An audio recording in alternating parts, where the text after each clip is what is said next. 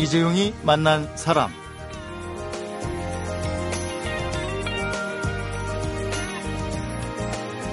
연예인 불법 도박, 농한기 도박사범 강력단속 이런 소식도 들리지만 지금 추세가요. 도박 중독자들 연령층이 전에는 보통 3, 40대였다면 요즘은 20대 도박 중독자 수가 점점 늘고 있다고 합니다. 네, 또 주식 중독자도 급증하고 있다고 하는데 그래서 어, 제 오늘 우리는 왜 도박에 빠지는 걸까 이런 주제로 도박의 이유와 도박 중독의 해결책을 알아보고 있습니다.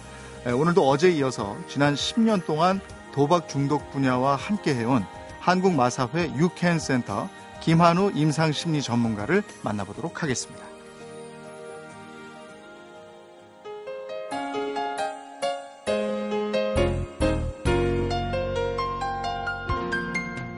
어서 오세요. 네, 반갑습니다. 예, 어제에 이어서 오늘도 한국 마사회 유캔 센터의 김한우 임상 심리 전문가와 얘기를 하도록 하겠습니다. 오늘은 예, 도박 중독 치유에 대해서 집중적으로 좀 얘기를 하겠습니다. 이 도박하면 떠오르는 단어가 패가망신입니다. 네. 그러니까 잘 나가던 집안도 망가뜨리고 자신도 망가지고 하는 패가망신인데, 예, 그래서 일단 가족 중에 도박 중독자가 있으면 사, 그 사람을 막 피하게 되고 이러잖아요. 네. 근데 이러면 안 된다 그러셨어요. 안 되죠. 네. 네. 어, 우리나라하고 그 이제 서구죠. 어, 미국이나 캐나다 네. 뭐 이런 나라들하고의 차이점이 있다면 미국이나 캐나다 같은 경우에는 도박 중독자가 집안의 가족 중에 발생하게 되면 네. 다 피합니다 실제로. 음, 음. 네. 네가 이 문제를 완전히 해결할 때까지는 연락하지 마라. 네. 그래서 치료를 받으러 상담센터에 도박자만 갑니다. 네. 근데 우리나라는 음. 도박에 대해서 좀 알고 계신 분들, 도박 중에서 네. 알고 계신 분들은 가족들하고 같이 오고 오히려 네. 잘 모르시는 분들이 피해요. 음. 그런데 아시겠지만 도박 중독이 전염병이 아니니까 네. 도박 중독자 자체를 피하실 필요는 없고요. 다만 건강한 거리두기 요건 음. 필요합니다. 음. 그러니까 어, 뒤에서 얘기가 나올 것 같은데 빚을 도박 빚을 대신 갚아주지 않는 것. 아. 그런 거는 거리두기를 하실 필요가 있는데 맹목적으로 도와주지 말란 얘기죠. 그렇죠, 그렇죠. 예. 그런데 상담센터를 같이 가주거나 예. 혹은 가족들이 아, 알아야 될 도박 중독 치유의 방법들이 있거든요. 음. 그런 것들은 좀 적극적으로 배우실 필요가 있습니다. 왜냐하면 우리가 당뇨병 같은 이제 관리가 필요한 병을 예. 배우면 예. 가족들이 뭐 혈당을 체크하거나 조심해야 될 음식의 목록을 뭐 공부를 한다든지 교육을 받지 않습니까? 도박 중독도 똑같다고 보시면 됩니다. 네. 그러니까 무조건 피할 건 아니다. 음. 무조건 피할 것도 아니지만 무조건 도와서도 안 된다. 그렇죠.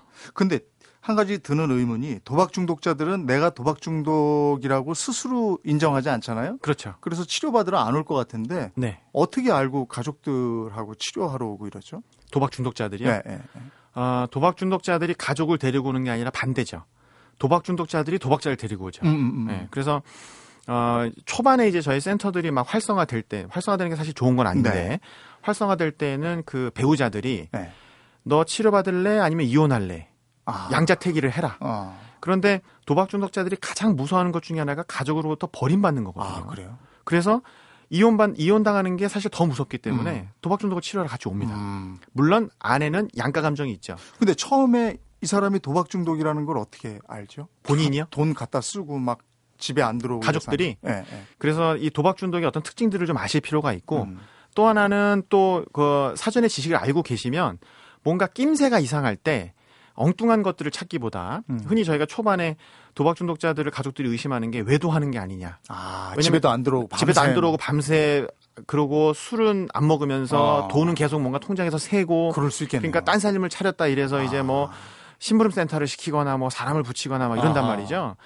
그렇게 이제 잘못된 걸 하지 마시고 음. 빨리 예, 중독의 분야는 특히 이제 초기에 조기 발견할수록 음. 치유율이 높기 때문에 그럴 때 도박 문제로 생각을 하실 수 있도록 음. 그런 이제 지식을 좀 쌓으실 필요가 있다는 거죠. 우리가 잘못 알고 있는 도박에 관한 것들, 네. 그 우리가 오해하고 있는 것들, 네. 그것도 좀 풀 필요가 있을 것 같은데 어떤 것들이 있습니까? 굉장히 많이 있는데 몇 네. 가지 대표적인 것만 말씀드리면 네. 그 예전에 이제 흔히 도박 중독이라고 하는 것을 이제 병 어, 치료해야 되는 병의 개념으로 보기 전에는 죄다. 네.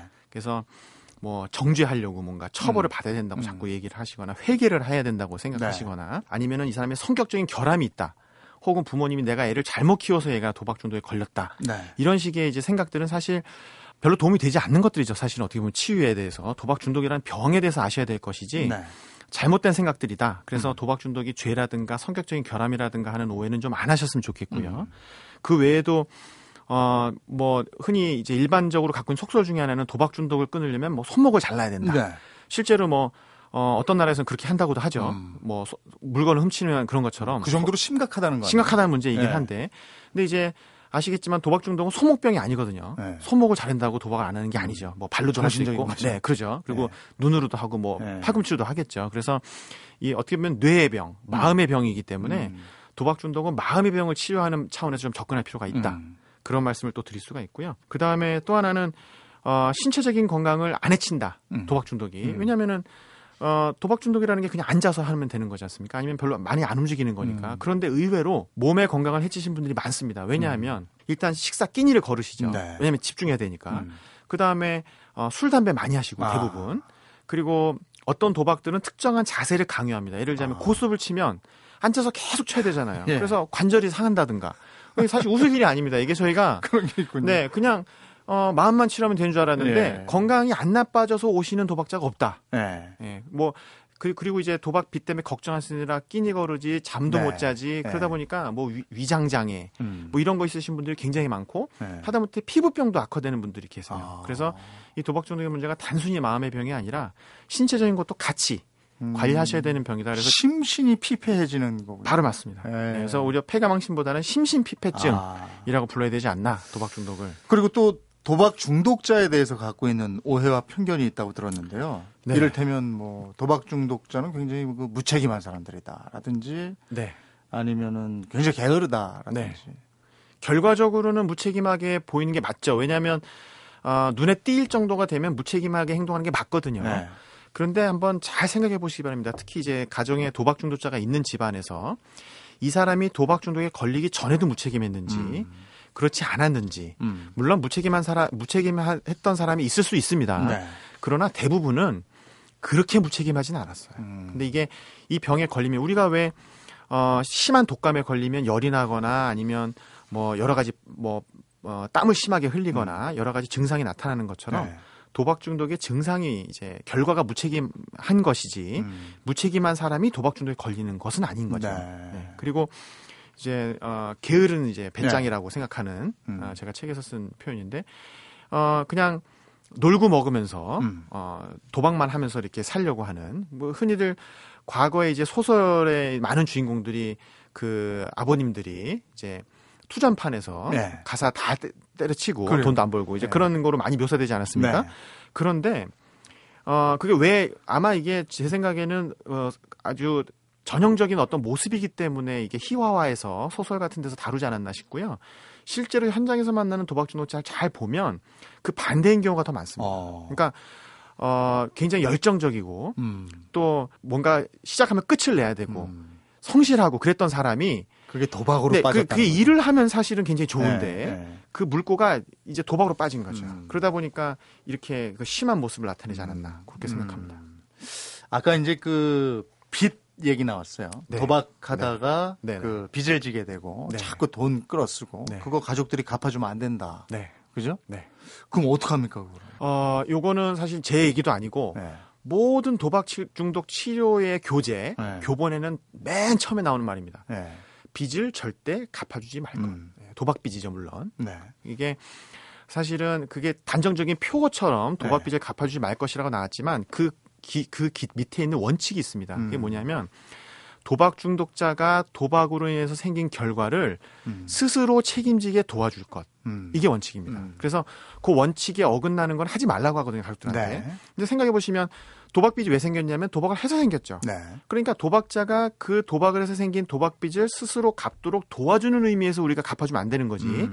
이 사람을 벌 주려고 안 갚아주는 게 아닙니다.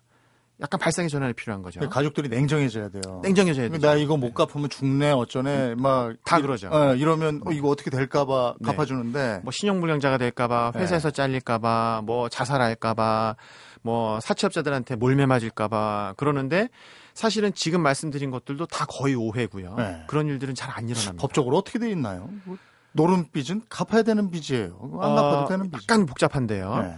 그 돈을 빌린 사람이 이 사람이 도박을 할 걸 알고 빌려준 거 네. 그건 안 갚아도 됩니다. 아. 네, 왜냐하면 그 민법상 음. 미풍양속을 져야 하는 행위 음. 그런 행위를 법에서 보장해주면 안 되기 때문에 음. 그건 안 갚아도 됩니다. 음. 배째도 돼요. 어. 그러니까 도박장 안에서 빌린 돈은 안 갚아도 안 갚아도 됩니다. 네. 그러니까 브로커한테 어, 이 사람이 나, 내가 도박하는 거 아는데 빌려준 거, 네. 그거는 안 갚아줘도 됩니다. 네. 법에 호소할 수가 없게 돼 음, 있어요. 음, 음, 100% 호소가 안 되고, 다만 모르고 빌린 거, 음. 대부분 뭐 금융기관에서 빌린 거는 거기서 도박할 거라고 알고 안 빌리잖아요. 음. 그런 건 안타깝게도 갚아야 됩니다. 네, 그래서 이제 문제가 되는 거죠. 그래서 조기에 발견하는 게 중요한 게 빚의 액수가 너무 커지지 않게끔 감당이 안 돼요. 그럼 감당 안 네. 되는 수준 전에서 빨리 잘라내야 네. 되죠.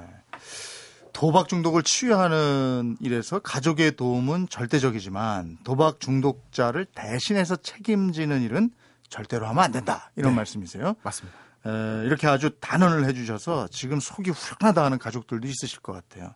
에, 그렇다면 어떻게 해결을 하면 좋은지 이것까지도 좀 들려주셨으면 좋겠습니다. 그래서 에, 이어서 도박 중독의 이런저런 해결책에 관한 얘기 함께 해보겠습니다. 사람, 시대. 그리고 이야기. 이재용이 만난 사람. 이재용이 만난 사람. 오늘은 올바른 치유법을 알면 누구나 극복할 수 있다고 이야기하는 도박 중독 분야 임상심리 전문가 한국 마사회 유캔센터의 김한우 심리학자를 만나보고 있습니다.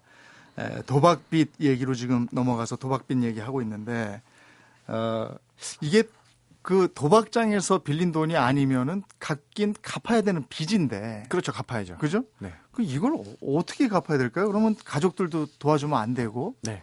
본인은 돈이 없고. 네. 어떻게 해야 되죠?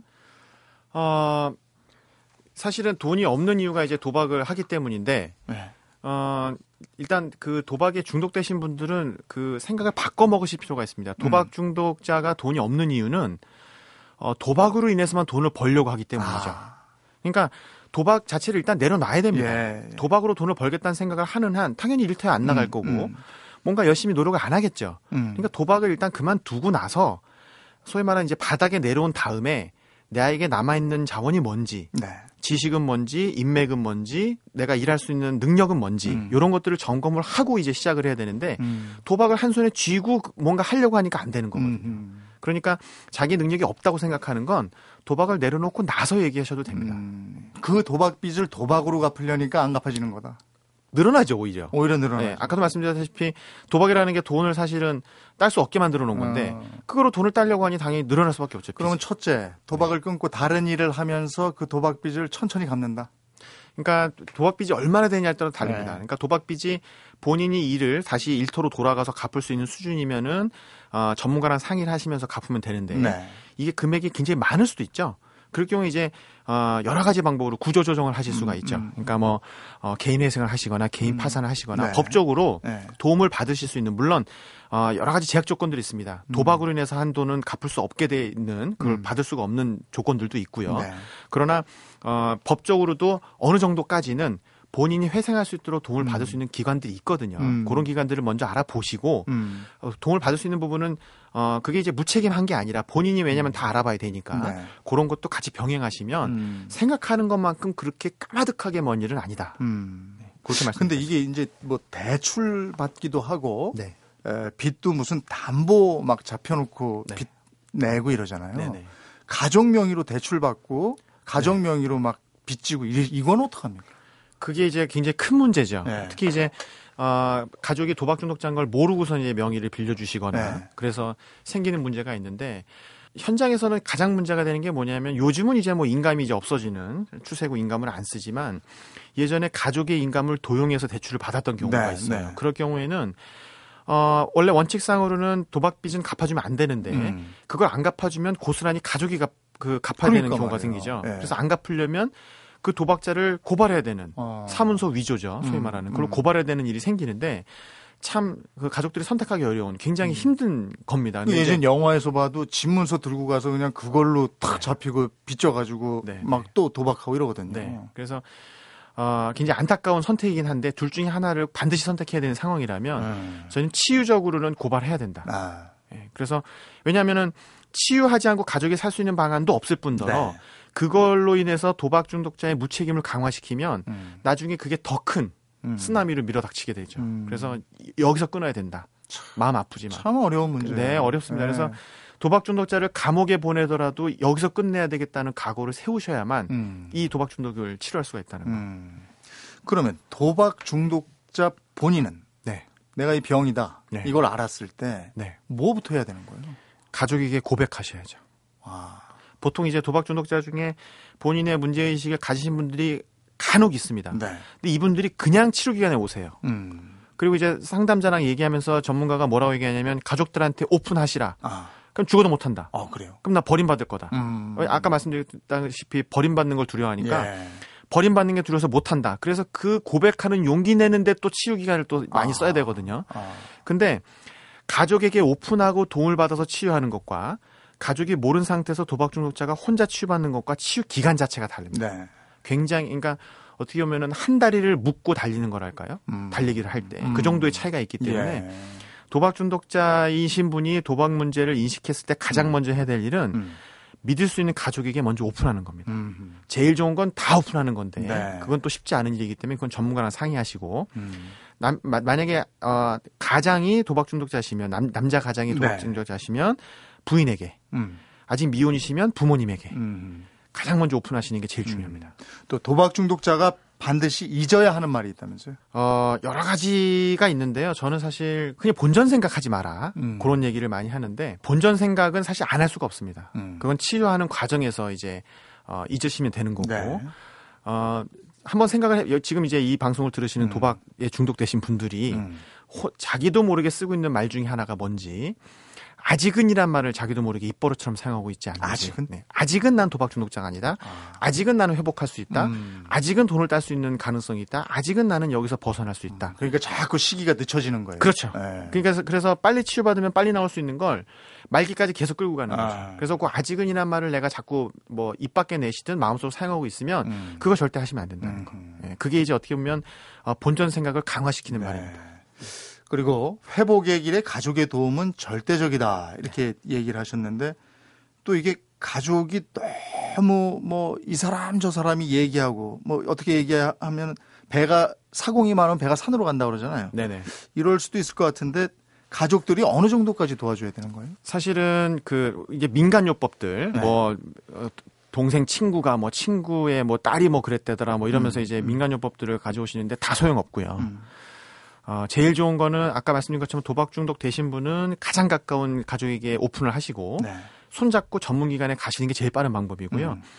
그 다음에 남은 이제 알게 된 가족들이 이제 난리가 나겠죠. 음. 뭐 도와야 된다, 뭐 병원에 넣어야 된다, 뭐 빚을 모아서 갚아야 된다, 여러 가지 말이 있는데 도박 중독 전문가가 아니신 분들은 뒤로 빠지시라. 아. 왜냐하면 이분들은 잘 모릅니다, 사실 도박 중독에 아. 대해서. 그냥 아. 전에 들은 내용만 있을 뿐이지. 네. 그래서 배를 어떻게 이제 끌고 나갈 것인지에 대한 음. 상의, 음. 물기를 잘 아는 도박 중독 전문가와 상의하시고 아. 가족분들은 한 걸음 뒤로 물러나셔서 음. 어, 안 도와주시는 게 사실은 도와주시는 건데 네. 뭐 종교가 있으신 분들은 기도를 해주셔도 좋고 네. 심적으로 물심양면 중에서 물은 됐고 음. 심적으로만 도와주시는 게 가장 많이 도와주시는 겁니다. 전문가에게 데려가는 게 가장 도와주는 길이네요. 맞습니다. 그게 제일 네. 좋은 방법이죠. 아까 재발 얘기하셨어요. 네네. 예. 도박 중독이 이제 치료는 충분히 가능한데 이게 재발하면은 더 문제인 것 같아요. 네네. 본인도 절망할 것 같고, 그렇죠. 가족도 절망할 것 같고. 그렇죠. 네. 이거 어떻게 합니까? 어, 사실은 재발이 아닌데 재발로 착각하는 경우가 더 많고요. 아. 이게 보통 저희가 어, 현장에서는 그거를 어, 재발과 실수로 나눕니다. 음. 그러니까 실수는 도박 중독에서 도박을 안 하고 잘 이제 하다가 음.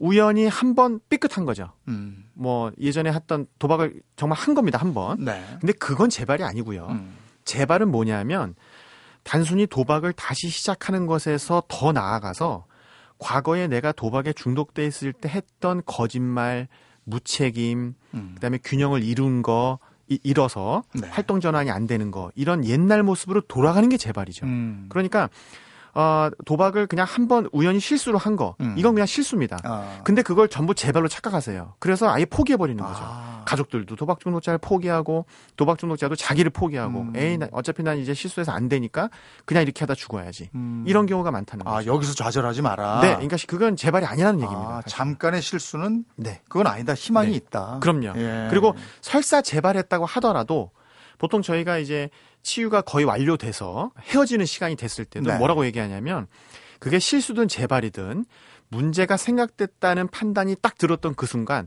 다시 오시라. 음. 그럼 효과가 있다. 음. 왜냐하면 내가 당뇨병 관리 지침을 다 가르쳐 드렸는데도 불구하고 당 혈당 수치가 확 올라갈 수도 있잖아요. 음. 그럼 빨리 병원 가야 되는 것처럼 응급실 네, 가듯이 네. 도박 문제를 잘 치유돼서 나가셨지만 재발이든 실수도 있을 수 있거든요. 네. 그럴 때 자꾸 안 한 되겠지 혹은 아, 창피해서 어떻게 해봐 이렇게 생각하지 마시고 음. 예전에 있었던 기관의 센터를 다시 찾아가셔서 예. 그 전문가를 찾으라는 얘기죠. 예. 좌절하지 말고 포기하지 마라. 그럼요. 도박 중독이 100일병이다 이렇게 하셨는데 그래서 도박을 100일을 참으면 100일 잔치를 열어줘라. 네. 이건 무슨 뜻이에요? 그 단도박 모임 네. 이제 단도박을 하시는 분들끼리 모여서 이제 어, 치유 모임이 결성되어 있는데 네. 그 모임에서 특히 이제 도박을 단 100일병이라고 합니다. 이게 어떻게 보면 100일을 넘기기가 어렵다 단도박 음. 상태를 그렇게 음. 도박 중독의 무서움을 어, 강조하기 위해서 만든 말이기도 한데 또 한편으로는 저는 희망적으로도 보는 게 100일병이 지나 100일이 지나고 나면 이제 100일 잔치를 열어줘요. 그러니까 네. 새로 태어난 거죠. 음. 예전에는 신생아가 태어나면 100일을 못 넘겼기 때문에 100일을 넘기면 음. 아 이제 얘는 살았구나. 그렇죠. 라고 이제 어, 주위에서 판정해주고 축하해주는 음. 거잖아요. 음. 똑같습니다. 단도박 100일을 잘 버티고 나면 이제는 새로 태어나실 수 있는 준비가 된 거죠. 네. 그러니까 너무 걱정하실 필요 없다. 음. 저는 이렇게 희망적인 말씀을 좀 드리고 싶습니다. 음. 1년 버티시면 돌잔치도 좀 해드리고. 그럼요. 돌잔치 해드리죠. 네.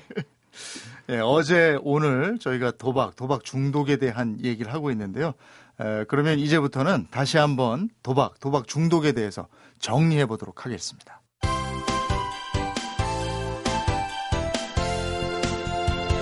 여러분은 지금 이재용 아나운서가 진행하는 이재용이 만난 사람을 듣고 계십니다. 이재용이 만난 사람, 오늘은 도박 중독은 결코 불치병이 아니다 라고 이야기하는 한국마사회 유캔센터의 김한우 임상심리 전문가와 함께하고 있습니다. 네, 다시 한번 정리해 주셨으면 좋겠어요. 왜 우리는 도박에 빠지는 걸까요? 아, 좀 추상적으로 낭만적으로 말씀드리면 우리가 열정적인 사람들이기 때문에 그런 네. 것 같고요. 그리고 자본주의적으로 말하면 욕심을 너무 부리기 때문이다. 음. 그래서 돈을 자꾸 따려고 도박을 하시면 도박은 돈을 딸 수 없게 만들어 놓은 거기 때문에 원칙적으로. 네. 그래서 어, 돈보다는 우리가 사실은 돈을 버는 이유가 뭐겠습니까? 가족들하고 행복한 삶을 살기 위해서잖아요. 네. 근데 그 돈에 욕심을 내다 보니까 가족과 행복한 삶이 이제 망가지는 것이죠. 음. 그래서 주객이 전도되지 말고 가족의 행복한 삶, 소중한 인생 그런 쪽의 삶의 의미를 좀 더 찾으셔야 되는 거고요. 그래서 음. 돈을 딸려는 욕심을 좀 내려놓으시면 어, 도박에 좀 덜 빠지지 않을까 그렇게 생각합니다. 음. 혹시 내가 도박 중독인가 하는 분들을 위해서 네. 자가 진단법 같은 거 없어요? 뭐 앞에서 뭐 도박 뇌니 뭐 활동 전환이니 네. 뭐 삶의 균형이니 말씀 많이 드렸는데 네. 그래도 뭔가 좀 전문적으로 네. 내가 이제 도박 중독인지 아닌지를 딱 그 감정을 좀 받아보고 싶다. 네. 그런 분들은 전문 기관을 찾아가시기 전에도 음. 인터넷에 이제 그런 기관들 센터의 홈페이지들이 있거든요. 네. 거기 가시면 자가 진단할 수 있는 어, 기준이 있습니다. 음. 뭐 길게는 뭐 스무 문항에서 음. 짧게는 세 문항짜리도 있고 음. 그런 걸 해보시면 본인이 어느 도박 상태인지 사교성 도박인지 네. 문제성 도박인지 음. 도박 중독 상태인지 바로 한눈에 음. 판정 받으실 수가 있고 좀 더 자세한 사항은 그당 그때 이제 도박 중독 전문가를 찾아가시면 네. 됩니다.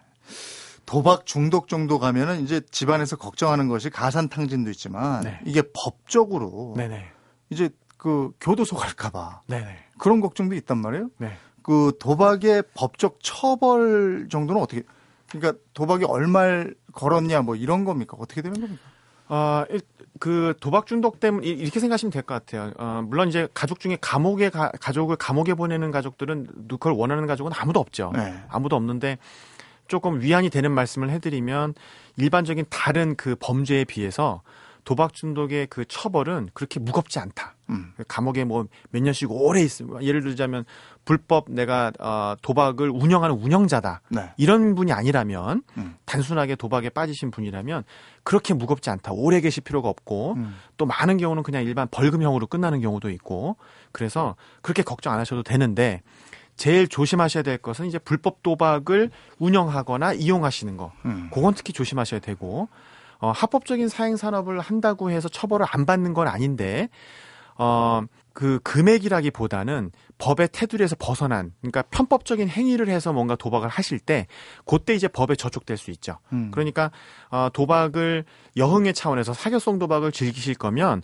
어디까지나 법의 테두리 안에서 정해진 규칙대로 도박을 즐기시는 게 가장 즐겁게 즐기실 수 있는 방법입니다. 지금 합법 도박이라고 말씀하셨는데 네. 이를테면 그 경마라든지 경륜이라든지 네. 경정 네. 이런 거 말씀하시는 거예요? 네, 경마, 경륜, 경정, 그다음에 어 주식회사 하이원에서 하는 카지노. 근데 그것도 카지노. 배팅 액수가 너무 올라가면 그 법적인 처벌 안 받습니까?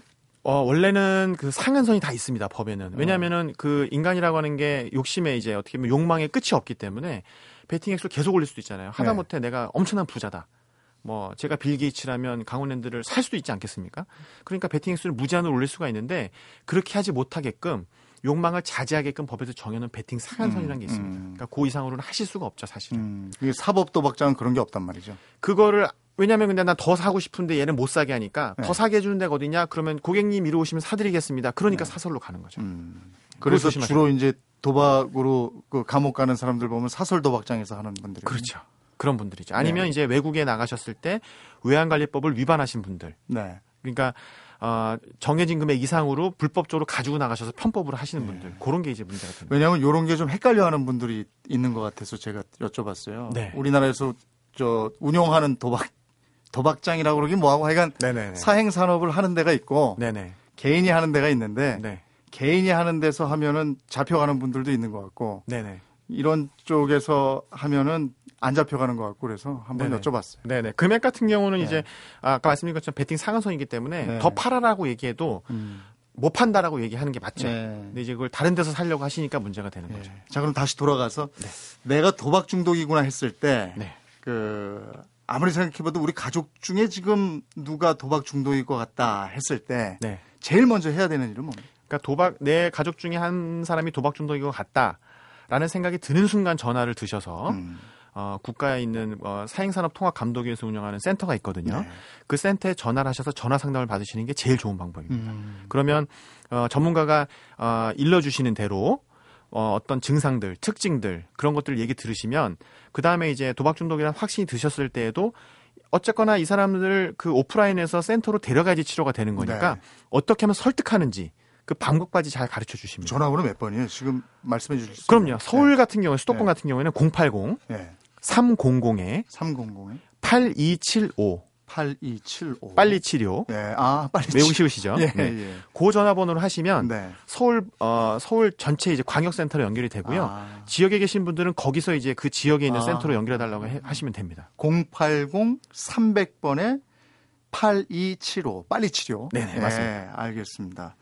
근데 요즘에 그 2012년부터 치유 시스템이 좀 공백 상태다 이런 얘기가 있는데 뭐 때문에 그렇습니까? 사실은 공백이었던 적은 사실은 없고요. 네. 다만 이제 그 사감위법이 2012년에 개정되면서 네.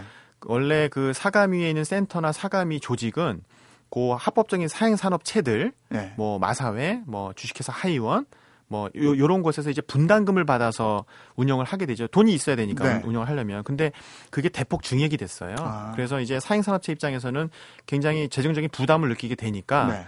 그러면 치료와 관련된 거는 국가에서 통합 관리하는 게 맞고 왜냐하면 아. 예전에 사감입법이 입법될 때 네. 원래 그 전체적인 통합을 국가에서 하기로 되어 있었던 걸 음. 어떻게 보면 사행산업체가 계속 뭐 위탁 운영까지는 아니지만 이중적으로 센터가 두 개가 존재하던 걸 그러면 2012년에 사감입법이 개정된 이후에 치료는 국가에서 음. 그다음에 사업장 내에서의 예방이나 교육이나 자문은 각 센터들이 하는 걸로 그렇게 좀 분담되면서 그 공백이라 말씀하신 게 이제 고 그 과도기 동안에 아. 이 사가미에서 아, 왜냐하면 센터라는 게 그냥 어느 하루 아침에 세울 수 있는 게 아니기 때문에 네.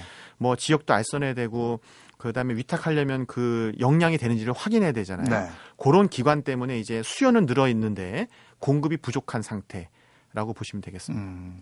자, 그러면 지난 10년 동안에 이제 도박과 도박 중독자들을 많이 만나오고 상담 치료도 하고 이러셨는데 에, 그런 경험을 통해서 우리에게 꼭 좀 들려주고 싶은 얘기가 있으면 얘기 좀 해주세요. 아, 사실은 이 방송을 듣고 계신 이제 도박하시는 분들께 꼭 드리고 싶은 말씀인데요. 네. 다른 일반 어, 시청자들이나 애청자들도 다 들으셔야 되겠지만 그 도박하시는 분들한테 꼭 드리고 싶은 말씀은 도박을 왜 하는지 한 번쯤 음. 생각을 해보셨으면 좋겠다는 말이죠.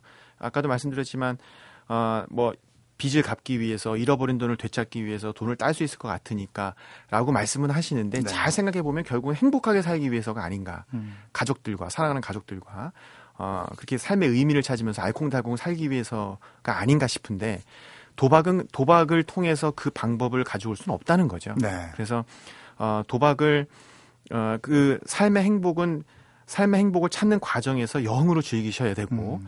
즐기실 수가 없는 수준이면 빨리 치유를 받으셔서 원래의 자리로 돌아가셔야 된다. 그 빈자리가 굉장히 크다는 말씀. 음. 그래서 우리가 행복하게 살기 위해서 도박이라는 게 과연 그 방법인지 다시 한번 꼭 한번 생각해 보셨으면 네. 하는 간절합니다. 어제 오늘 얘기를 들으면서 지금 김 선생님이 하시는 일이 그 도박 중독자들만 고치는 일이 아니고 파괴되는 가정을 다시 일으켜 세우는 일이구나 싶었습니다. 고맙습니다. 예, 계속해서 좋은 활동 해 주시고요. 어제 오늘 이틀 동안 시간 내 주셔서 고맙습니다. 감사합니다. 이재용이 만난 사람 오늘은 왜 우리는 도박에 빠지는 걸까를 펴낸 한국 마사회 유캔 센터의 김한우 임상 심리 전문가를 만나봤습니다.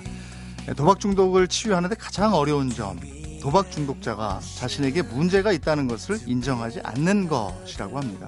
그래서 문제를 인정하고 전문가를 만나는 것만으로도 이미 절반은 치유가 된 거라고 하니까요. 전문가의 도움 꼭 받으셨으면 합니다. 자기 치유가 굉장히 힘든 병이지만 고칠 수 있고 가족이 꼭 도와야 한다는 이야기 어제 오늘 전해드렸습니다. 이재용이 만난 사람 오늘은 웨스트라이프의 힐 들으면서 인사드리겠습니다. 내일 뵙겠습니다. 고맙습니다.